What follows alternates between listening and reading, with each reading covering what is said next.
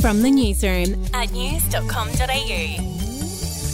Hi, I'm Bronte Coy. And I'm Andrew Bucklow. And this is the latest from the newsroom. It's Monday, the 28th of February. We'll start in Lismore in New South Wales. Stranded residents have taken to social media to beg for help as they battle the worst floods in the city's history. The SES has been inundated with calls from people in need of rescue. They initially asked locals to use their own boats to help out with the rescues, but have now rescinded that request because it was deemed too dangerous. In Queensland, more than 15,000 homes have been flooded, and overnight the death toll from the devastating rain event grew to seven. A 59 year old man is believed to have been pinned against a fence by raging floodwaters. Despite rescue efforts from neighbours, he was unable to be saved. Overseas now, some European Union countries have sent fighter jets to Ukraine to help it counter the Russian air and land assault. It comes after Russian President Vladimir Putin ordered his defense chiefs to put the country's nuclear arsenal on high alert.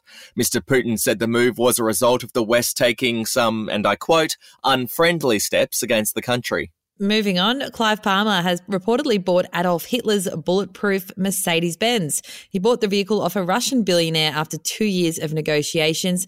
The vehicle will be one of 600 on show in a rare car museum that Mr. Palmer is planning to set up. And in sport, FIFA has resisted calls to kick Russia out of the next Football World Cup. Several countries, including Sweden and Poland, have said they'll refuse to play the Russians due to the country's invasion of Ukraine.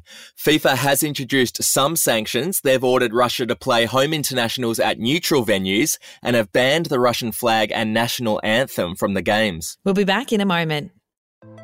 Hey, I'm Felicity Harley and I host Healthyish, where we chat to experts, influencers, and people in the know from around the globe to arm you with the knowledge to make healthier decisions for your mind, body, and soul. I think if we're going to be focusing on health, like sleep is probably the biggest component Oh, of that. I, I think sleep is the cornerstone. like choose the harder option because I've never woken up and gone, I regret that run that I went at 4 a.m. I've never done that. Search for Healthyish and Extra Healthyish wherever you get your podcasts. To showbiz, Chrissy Swan has opened up about a mortifying moment with Frank Woodley that played out live on TV.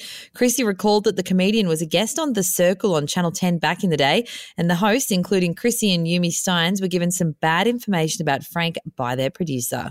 and Yumi's opening question to him was, uh, "You've got a you've got a couple of kids. How do you, um, you know, manage, you know, being on the road, say, you know, being a, a comedy icon?"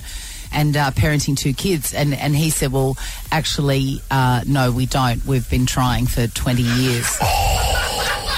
Oh dear. And finally, the SAG Awards were on today. Aussie actress Naomi Watts attended the event with her boyfriend of five years, Billy Crudup.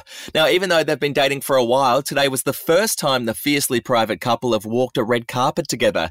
You can see a full list of the SAG Award winners at news.com.au. That's the latest from the newsroom. We'll be back with another update soon.